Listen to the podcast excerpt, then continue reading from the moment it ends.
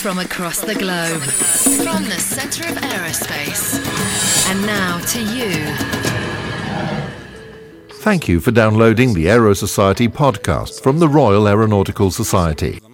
uh, who I've known for going on 40 years now, uh, and some new ones that I've met uh, and continue to meet uh, on my visits over here to London. Uh, so it's nice to see you all. Thank you for coming out. Uh, and I'll let you, uh, whoop, I already screwed it up. Um, September 11, 2001, as Tim said, we all remember where we were. Uh, it was a watershed event in the history of the world, certainly in the history of the United States. Uh, it changed the world, I think, forever, and uh, started a war that continues to rage uh, uh, on terrorism. Um, it caused, as Tim also said, an enormous loss of life, property damage, uh, business losses, etc. Um, for those of us that lived in New York, uh, it was particularly grueling because uh, we all lost friends. I went to 10 different funerals, including the one from my godson, who was employed by Cantor Fitzgerald and was in the North Tower uh, when Flight 11 uh, struck it. Um, so, what happened uh, was a cataclysmic event um, that put a strain on the aviation insurance market and put a strain on the American legal system. Uh, a 200 year old system that now had to, had to deal with the use of aircraft as weapons of mass destruction. So, uh, this evening, uh, as Tim said, this litigation lasted 16 years. Uh, I'm going to try and walk you through uh, the litigation in less than an hour. So good luck, but uh, well, let's talk about the losses. Uh, four Boeing aircraft destroyed, two 767s, two 757s, almost 3,000 people killed, both at the World Trade Center and, the flights that uh, crashed into the Pentagon and Shanksville, Pennsylvania. Uh, destroyed the entire World Trade Center complex of five buildings uh, and damage to uh, many other buildings nearby. The total first party and property claims were in excess of $30 billion initially. Uh, and the liability insurance uh, for the principal defendants, the, the two airlines and uh, the security companies, uh, you know, were, was insufficient to cover them. I mean, the, the, the, total, probably if you throw in Boeing and the rest, the total coverage was about seven and a half uh, million that was available. The claims uh, were tenuous at best uh, from a legal perspective. Um, but remember, importantly, that back in 2001, uh, the airlines uh, were responsible for their own security. So they were responsible for pre board passenger screening, not the government. It was the airlines who contracted th- those responsibilities out to security companies.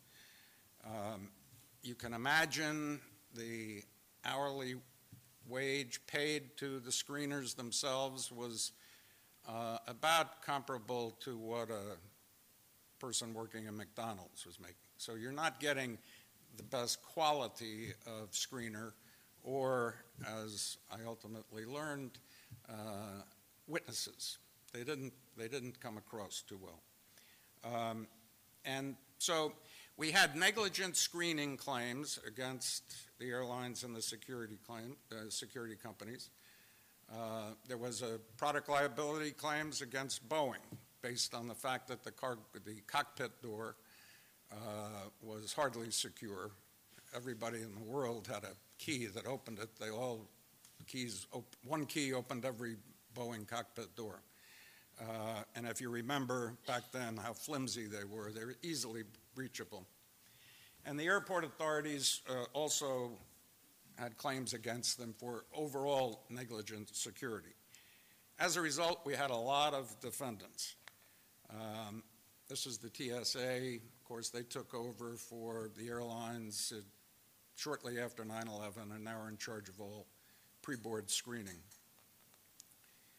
Um, a key event after 9 11 happened 10 days after uh, the attacks when Congress, believe it or not, our Congress enacting something in 10 days, um, enacted the Air Transportation Safety and System Stabilization Act, which created the Victim Compensation Fund, by which all the victims, whether they be or be wrongful death claims, personal injury claims, could basically go in and apply to a government fund for compensation.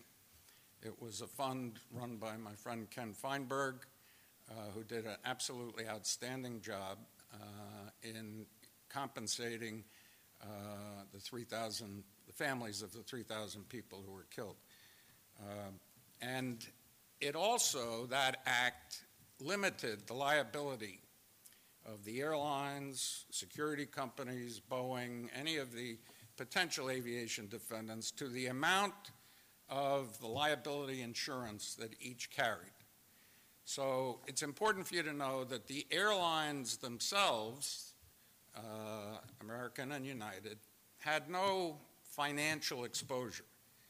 The um, Air Transportation Act limited the liability not only for compensatory damages, for punitive damages. So even if the plaintiffs are claiming punitive damages, it was limited to the amount of their liability insurance. Uh, this is extremely important uh, to bear in mind as we go through this because although the airlines had no financial risk, they certainly had a reputational risk. Uh, and they didn't want ultimately uh, to have a jury find that uh, they, because of negligent passenger screening uh, at the checkpoint, that they were responsible uh, for 3,000 people being killed and the entire attack on the United States. So, um, our initial strategy uh, was to defend the ground based claims, not, not the passenger claims. The airline said, well, we want you to take care of our passengers, and the insurers agreed with that. Um, but uh, one thing to remember too, as you look at the third bullet point here, these claims were going to be governed uh, by New York law of duty and proximate cause um, applied to these unprecedented facts.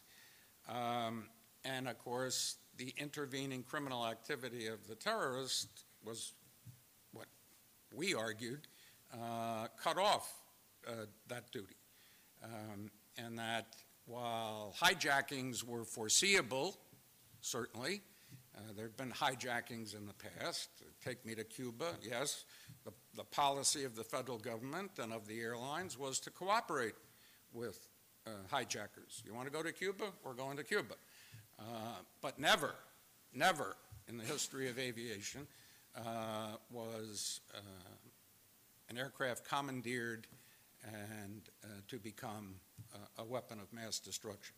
And remember, too, that back in 2001, uh, knives were permitted. Four inch knives were permitted uh, to go through security. Um, uh, box cutters were permitted. You could have brought them on. These 19 terrorists did check flights themselves and test flights all around the United States before 9 11 to test the system. They knew what they could get in through security because it was legal. Uh, and so they knew that on that day, those 19 men, a very excellent chance, unless they screwed up some way along the line, they weren't going to be stopped. They weren't going to be stopped. So it was well rehearsed and well thought out. The damage claims, uh, what happened was 95 of the victims, mostly death cases, uh, did not go into the Victim Compensation Fund for various reasons. Uh, some were making uh, so much money that they figured they'd risk, and, and, it was great risk to them from a liability standpoint, uh, they'd, they'd risk uh, litigation. One, Danny Lewin, he was uh, on Flight 11, uh, about 32 years old, an Israeli American, was a commando in the Israeli Air Force, uh, and he was seated in first class when the first terrorists got up um, and started to um, attack the flight attendant. Uh, he got up, but there was a terrorist right behind him who slit his throat. Um, but he was making $100 million. Uh, he made 100 million in the year before his death.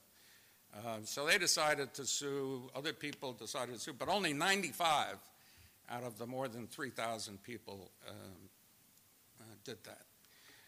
Uh, as I mentioned earlier, 30 billion in property damage uh, plus interest, interest starting to run, prejudgment interest starting to run as of September 11, 2001, at 9% per annum.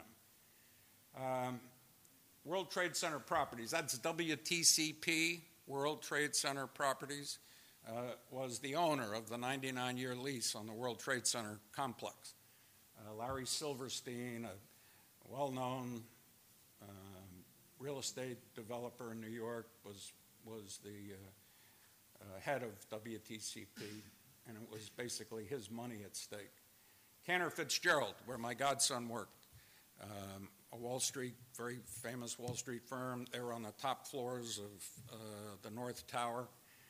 Uh, they wanted, they made a claim um, of 1.2 billion, saying that 658 of our employees were killed, so we're entitled to damages because of that. Um, is really a disguised wrongful death claim, and I'll talk more about that later. It ultimately was dismissed. Um, and because of the lack of adequate insurance coverage uh, to cover all the third-party claims that were out there in excess of 30 billion, um, the plaintiffs' lawyers started to stack insurance policies by suing everybody they could.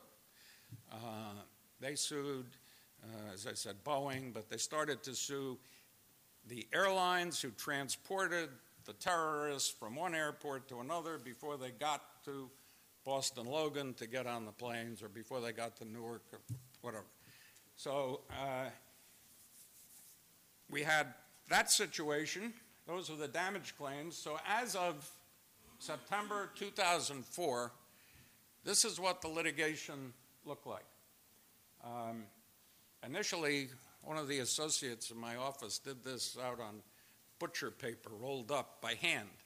And we ultimately put it on, on, a, uh, on a slide like this. But you have all four flights 77 went into the Pentagon, 11 into One World Trade, United 175 into two, United 93 was the one that was crashed uh, into uh, the ground in Shanksville, Pennsylvania. The plaintiffs, reading from left to right, wrongful death and personal injury, Cantor Fitzgerald, World Trade Center, subrogated insurers, the insurers who insured the World Trade Center uh, claim. They had uh, insurance claims of 5.5 billion plus interest. There were other uninsured loss plaintiffs. The Port Authority of New York and New Jersey uh, initially filed a claim. They were the owner of the land, um, 2.7 billion. So then you had uh, American, Argenbright Globe, Huntleigh, Argenbright. Those are the four, there are three actually different security companies, the air, various airport authorities, including the port, Massachusetts Port Authority, and then the non carriers that I mentioned, carriers like US Airways, Colgan, uh, you name it. They were, they were sued in order to get enough insurance. Uh, policies in play. So that's how it looked September of 2004. Now, ultimately, as I, as I told you initially, this, this entire litigation was resolved, and I think successfully from the standpoint of both the insureds, the airlines, security companies, and the insurers and the aviation insurance market. these were the reasons. Um, there was a very close working relationship uh, among the insurers, insureds, and counsel. Uh, we had periodic steering committee meetings in person uh, in New York uh, with the heads of litigation, CEOs of the airlines were involved on a, on a continuous basis looking at what the risks were. And with that continuous risk analysis, changing our strategy. Uh, initially, as I said, not to settle uh, the ground victim cases. That ultimately changed due to court rulings. And most importantly, in 2009, an allocation agreement among the insurers for American, United, uh, and, the, and, their respective security companies to share the liability uh, on a percentage basis that I'll explain in a bit. Uh, the fourth reason was mediation. We used mediation extensively um, to, um, because frankly, in mediation you can control your own destiny. Uh, in a jury trial, you leave that up to 12 people who are in off the street.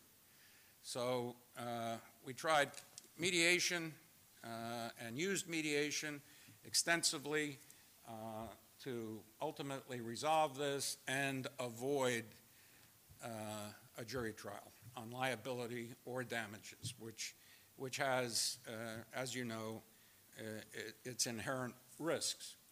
But, but those, those are the keys to how we got this over.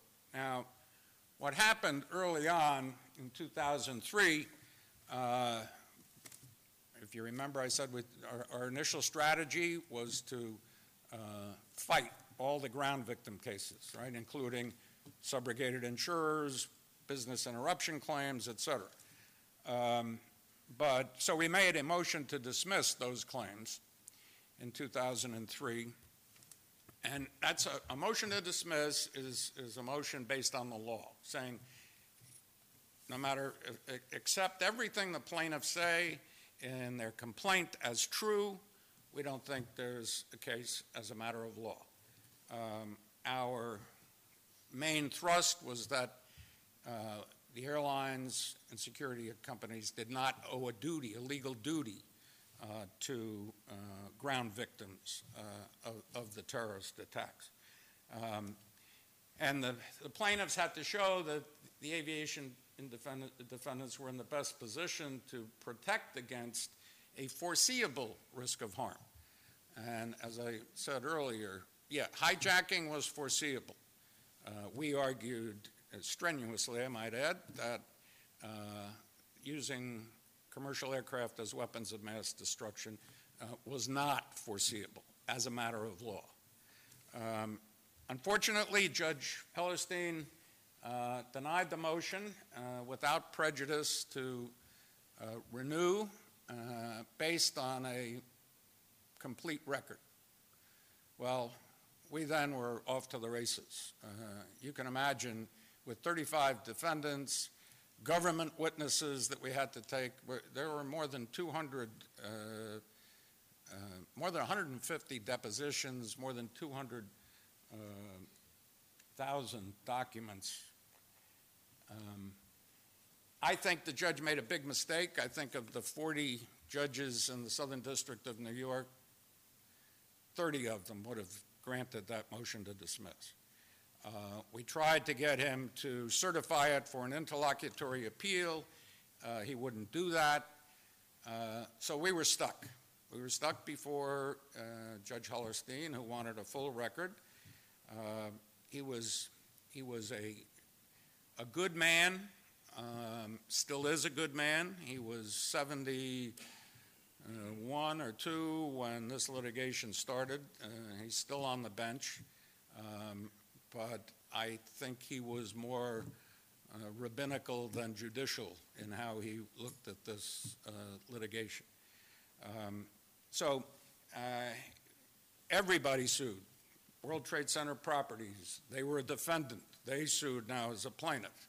The Port Authority, et cetera. The, it was it was just a watershed event when he when he denied that motion.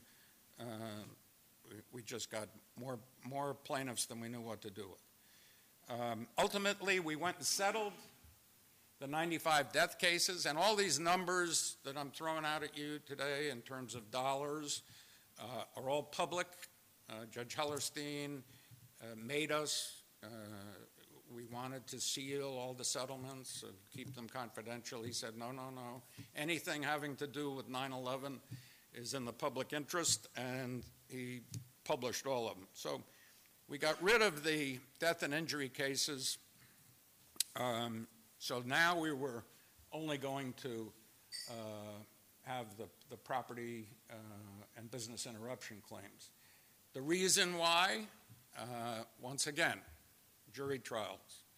In our country, we have jury trials and civil cases, and juries are uh, they they're unpredictable, um, and the amount of money involved, uh, the amount of reputational risk to the airlines, the financial risk to the market was such that we we just didn't want wrongful death and personal injury plaintiffs in the same jury trial as property and business interruption plaintiffs. Um, so this is one of my, I have this on my desk in a little plexiglass thing, and if you can say it, you see all the jurors raising their hand but the witness, but the lawyer is saying to the other, I still say you can never tell which way a jury will go. And I can assure you, there's more truth in that than humor. So once we settled the death and injury cases, this is the way the litigation looked in November of 2009. Still uh, a behemoth. So then the next thing was we wanted to deal with the property uh, people. Um, we had our depositions. We did a, I remember being in court and uh, the judge said, okay, I want to know how much uh, damages the property people really had, including subrogated insurers, business interruption claims, et cetera. He said, do a protocol. I said, Judge, what's a protocol? It, he said, it's something that you do when I don't have a name for it. And it, it ultimately was two years of uh, basically informal and formal discovery of the property um, claims, including the subrogated claims, uh, before we could get down to really what their damages were. And it was about legally and factually, I think, their real damages for uh, the subrogated insurers uh, was about $4 billion. Um, so we said, okay, let's mediate. Uh, we got Judge John Martin, uh, formerly of the Southern District of New York, uh, uh, to be the mediator. it was November and December of 2009. Uh, took about a month, uh, off and on, um, mostly mostly on, uh, but we we got a deal. Uh, 1.2 billion uh, out of 4 point something billion of actual damages that they would have put on the blackboard, as we say, before a jury that, um, that were, you know, good, hard damages.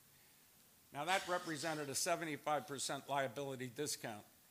Now, what am I talking about there? That number is not quantitative, it's qualitative. And it's what both we, as the defense side, and Bob Clifford, the plaintiff's lawyer, and, and the other plaintiff's lawyers uh, believed was a legitimate uh, quantification of the risk that both sides uh, faced uh, if the case were to go to a jury. We still think, and to this day, I think Judge Hellerstein was wrong in denying the duty motion. Uh, the plaintiff's lawyers thought similarly. They will never admit it but they thought similarly. And they convinced their clients of that. And as a result, we got a 75% liability discount, meaning, okay, the number we ultimately agreed upon was 75% approximately of what their actual provable damages were. Uh, It was a good result. Um, The key to the, to that result was an allocation agreement among the insurers for American, United, and their respective security companies. Um, How it was arrived at has nothing to do with culpability of, of one defendant versus another, uh, or anything like that. It had nothing to do with that. What we did, and what I did with some of my other counsel, was figure out how much property damage was caused by American Flight 11 versus uh, Ameri- uh, United Flight 175. So because Flight 11 hit the North Tower uh, and caused its collapse, the collapse of, of the North Tower caused uh, approximately 8% more damage than uh, United 175. So that's how it was arrived at. Um, the key is that that agreement among these insurers held throughout the remainder of the litigation. Uh, and most importantly, uh, it held regardless of which defendants were sued by which plaintiffs. Cantor Fitzgerald, because of the first lawyers that they handled as plaintiffs' lawyers, only sued American Airlines. Most everybody else sued everybody. Um, so American was the only defendant in the Cantor Fitzgerald case. But nevertheless, the agreement uh, reached in November of 2009 said regardless of who was sued, these numbers were going to apply. Uh, WTCP, Silverstein, of course, they were the they were always the, uh, the, the fly in the in the honey during this whole thing. They objected to everything. Uh, it was ridiculous. This was a settlement, uh, but they were claiming that that that the Air Transportation Act really created a fund and that they were entitled to part of the fund. Well, that that was. Uh, that was denied by both the district court and the court of appeals. So the settlement um, held, and we were left then after we got rid of uh, all the subrogated insurers, many of whom you are very familiar with. it was some money going from these insurers over to some other insurers that you're very familiar with.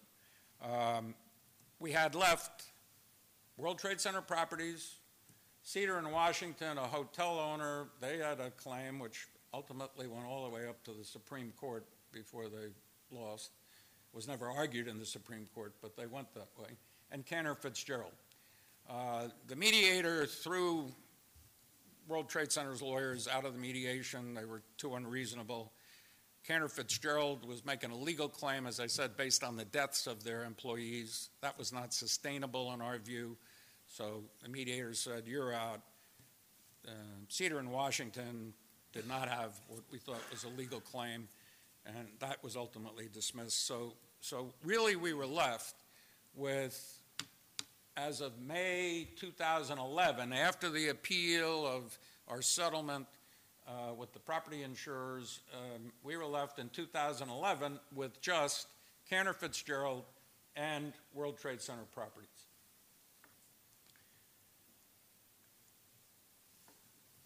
So after the property settlement, uh, what are we going to do? We're, remember, we want to avoid a jury trial if at all possible uh, on, on both liability and damages. Uh, so we looked at the damages of both the alleged damages of World Trade Center properties and Cantor Fitzgerald, and we decided to zero in on that. Um, and I did what I think uh, was probably my best lawyering uh, in that I persuaded Judge Hellerstein uh, to let us do that. I said, look, uh, you don't want to have a liability trial with American Airlines, United Airlines, et cetera. There's no need for that to put us through that because we don't think that these last two defendants have any legally recoverable damages. Uh, So we want to concentrate on that. Don't push us to any liability trial. We're going to make a motion for summary judgment on their damages. Uh, It was, in essence, reverse bifurcation of the case. Um, And um, he agreed. Um, I wrote a long letter to him explaining how he should do this, and, and he went with it, which really was like the game changer. The duty motion was a game changer. This was a game changer because it really went in our favor. Uh, but the exposure was still enormous. Uh, you know, Cantor Fitzgerald and, and uh, World Trade Center properties were, you know, they were looking for 15 billion or more in damages. And uh, remember that interest was running at 9% per annum from 2001. So, you know, the clock was ticking. Um, Cantor Fitzgerald, um, what we did, um, because as I said, it was really a disguised wrongful death claim. Their initial lawyers made a mistake in how they argued the case. It was wrong. Uh, we made a motion for summary judgment saying you can't, you can't, a corporation cannot claim damages based on wrongful death of its employees. It's just not allowed. That, that cause of action belongs to the personal representative of the estate. And uh, the court agreed, uh, but permitted Cantor Fitzgerald to file an amended complaint. Uh, and what they did was they changed their theory. This is now 2011. Uh, they changed their theory and said, okay, um, we'll, we'll, we'll reduce our claim to 425 million, and we're, we're blaming everything on 9/11, just 9/11, so that if the airlines were found to be liable, of course, then they're responsible for 9/11. Um, interestingly, uh, Howard Lutnick, the CEO of Cantor, testified at deposition, and we had him dead to rights with uh, analyst interviews recorded. 9/11 had nothing to do with, uh, you know, we're making more money than we made before 9/11, after 9. It was unbelievable. But once again, that's what they were going to put up on the blackboard uh, in front of a jury, and with prejudgment interest running, it was worth 800 million. Uh, so the judge said, okay, now we're going to have a trial on liability, uh, just in the Cantor Fitzgerald case. Now I'm going, whoa, uh, we don't want that. Uh, because number one, American was the only defendant. Uh, number two, any judgment in favor of the plaintiffs in that case would have been collateral estoppel res judicata against us in the World Trade Center case, which was still hanging out there, and that was the biggest claim in the entire litigation. So, uh, we, what we did was we attacked their experts, uh, we attacked the testimony of the CEO. Um, we made, I don't know if you're familiar with the term the Daubert motion, but saying uh, that uh, it's a motion essentially to strike their experts as, as being unreliable. And they were very good motion papers prepared by my co-counsel uh, at Debevoise and Plimpton. Um, they were really, really strong. So I go into court with the plaintiff's lawyer. We're, we're about to go. We've agreed to mediate. He and I have been talking, and, and I think I've got the case settled uh, for $100 million. And um, so he's, he's, we said, we better tell the judge we're going to go mediate. So after the hearing, we go up, Judge, can we see you? And go to the sidebar. we just want to let you know, Judge, that, uh, that uh, we're going to go into mediation, try and settle this case. You know, Mr. Uh, Shapiro and I have been talking and blah, blah, blah. Now, he's got the Daubert motions and, you know, they've been filed. Uh, as I said, they're very strong. But there's no decision. There hasn't been any argument. There hasn't been anything. But what does he say? Off the cuff. he said, yeah, and you know, uh, well, good, good luck with that. And Des, by the way, uh, you know those the Daubert motions. I, I, I think really it's a fact question. I'm, I'm not going to decide them. Uh, you know, I think jury's going to decide them. Well, uh, guess what? That hundred million dollars that I was thought I had settled went up to 135 million very quickly um, because the plaintiff's lawyer said, "Look, I heard the judge. You heard the judge." So, uh, but nevertheless, the allocation agreement controlled uh, the insurers for uh, USAIG, the lead insurer for uh, United, and uh, Amlin, who was the lead insurer for uh, Globe Security. They had all agreed that they'd pay their share even though they weren't um, sued. So we then got rid of Cantor Fitzgerald, and now in 2014, 13, 14, the only ones left is World Trade Center Properties, the biggest uh, claim in the litigation.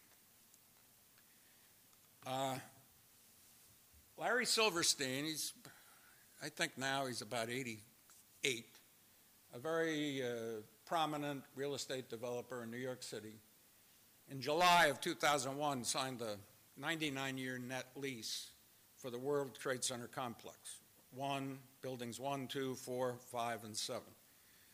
Um, he paid 2.805 billion for the uh, for the 99 year lease.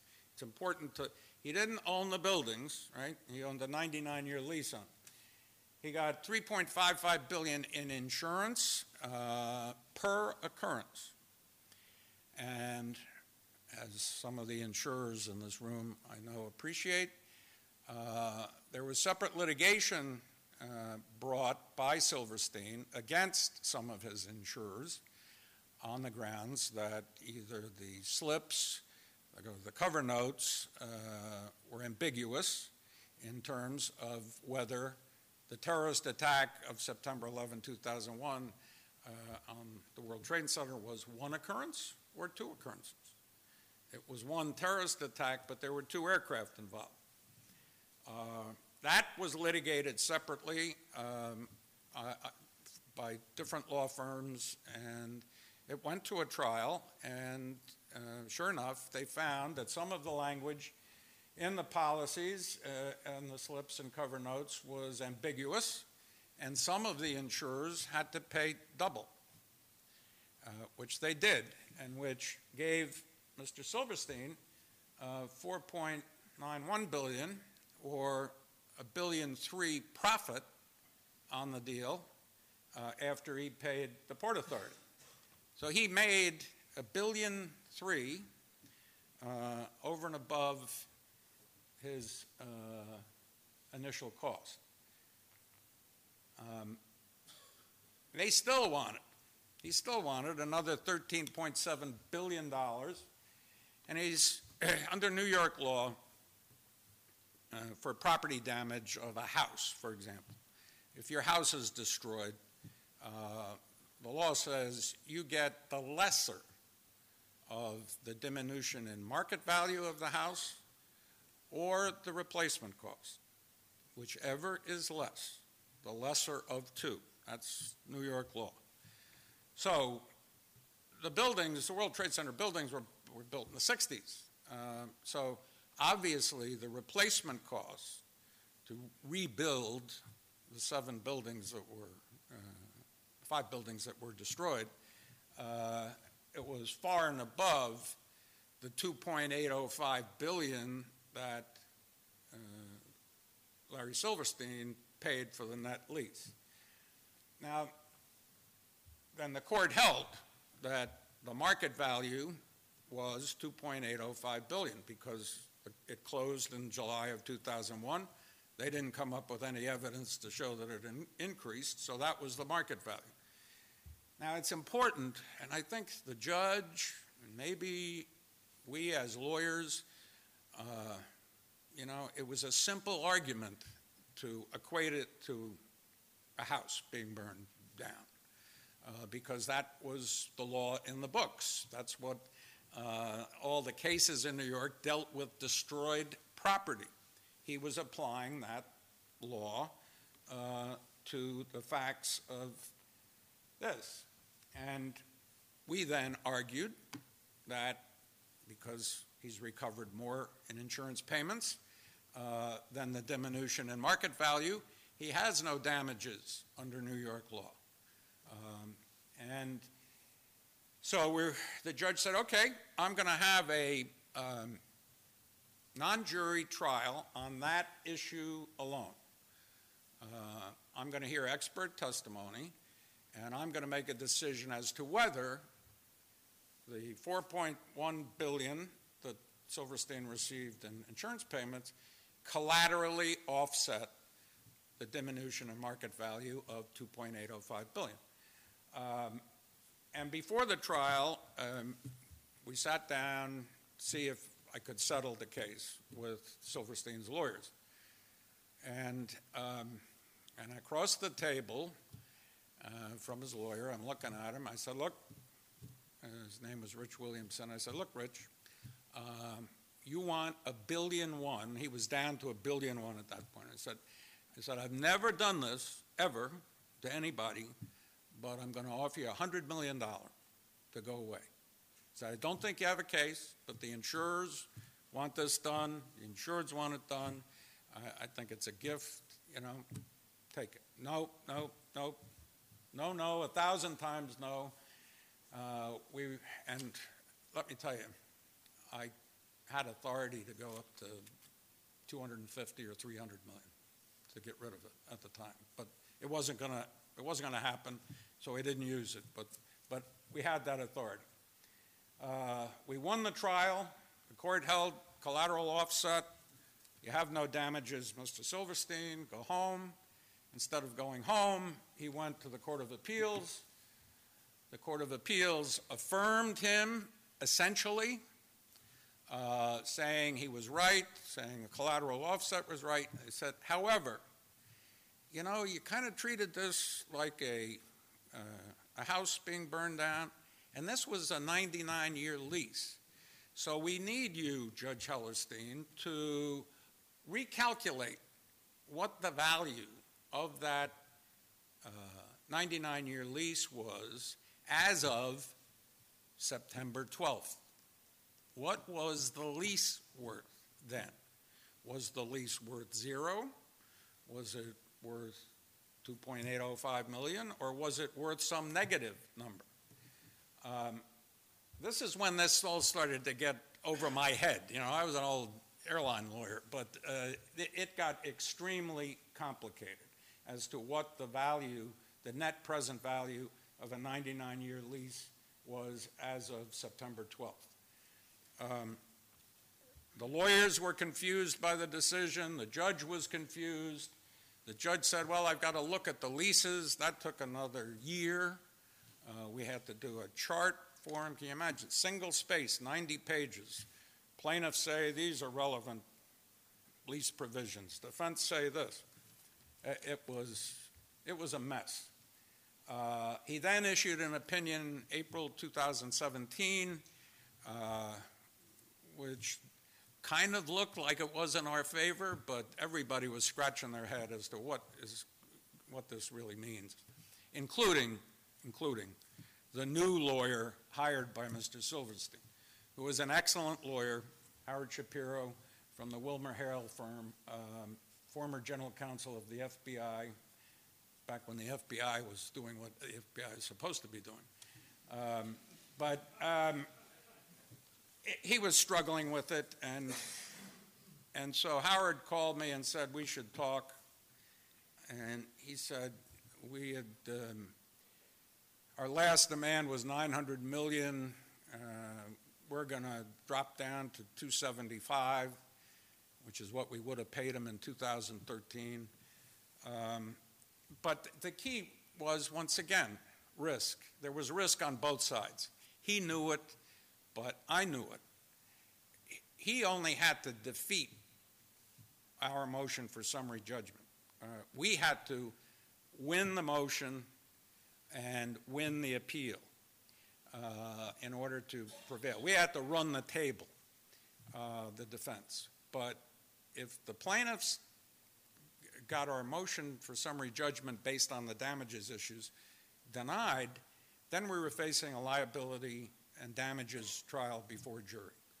Um, Now, Shapiro is a good lawyer. He recognized the risks on, on his side, but we certainly re- recognize the risks on our side uh, of that jury trial. So it took five months of me going back and forth to him with people over here.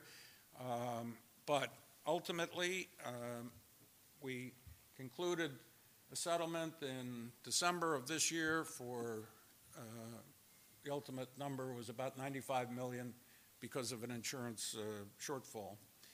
Uh, Once again, that all-important allocation agreement controlled, the same insurers for the same defendants uh, split it up. Uh, We didn't use mediation to settle this. Mediation had failed with Silverstein long ago in 2009, um, but uh, because I had a good working relationship with the plaintiff's lawyer, uh, we were able to, um, to uh, work it out together. And the settlement in and of itself, of course, represented less than 1% of, of what they wanted initially. They were, they were greedy. Um, they were a greedy party, uh, and ultimately, uh, as you know, greed doesn't win the day. So, September 11 litigation today is a clean slate. It's all over. Um, in review, 16 years it took. Um, you know, as Robert Webb said, boy, Des, you know, you can really run a case, can't you? Uh, but 16 years of litigation, and certainly wasn't just me. Uh, I had a lot of help uh, from different law firms, different lawyers, uh, people over here, American Airlines, uh, CEOs. I went through, I think, three different CEOs and general counsels, but uh, they were terrific. 30 billion in third-party claims plus 9% per year. Uh, every claim settled or dismissed without a jury trial, and the total aviation market uh, indemnity payments were less than $2 billion. Um,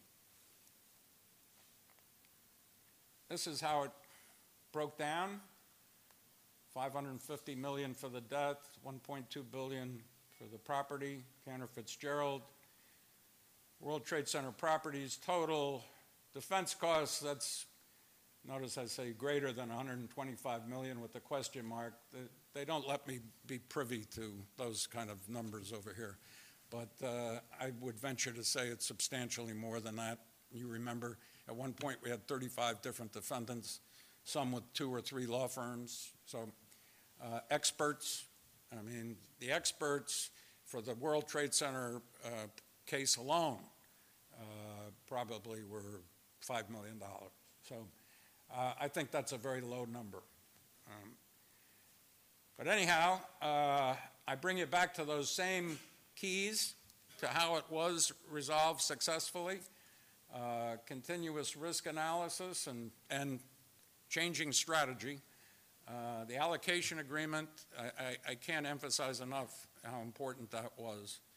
Uh, mediation worked uh, when it did, and all importantly, um, we avoided uh, what could have been a real disaster, both financially and reputationally, as a, a jury trial. Our focus groups, we had, I don't know how many focus groups we, we did before different uh, mock juries, and they were all over the lot. I mean, some gave damages, some didn't. Uh, they were all very sympathetic, and it, it actually boiled down to whoever, which lawyer was arguing which side um, in, in, these focus groups. It just, just reinforced what the point that I'm making to you is that uh, it, it just is too risky to take 12 people off the street and have them decide something as emotionally uh, uh, wrenching as 9 11. So that was it. Uh, it was certainly my biggest case, it was certainly my longest case, um, and it definitely is my last case. So, thank you very much.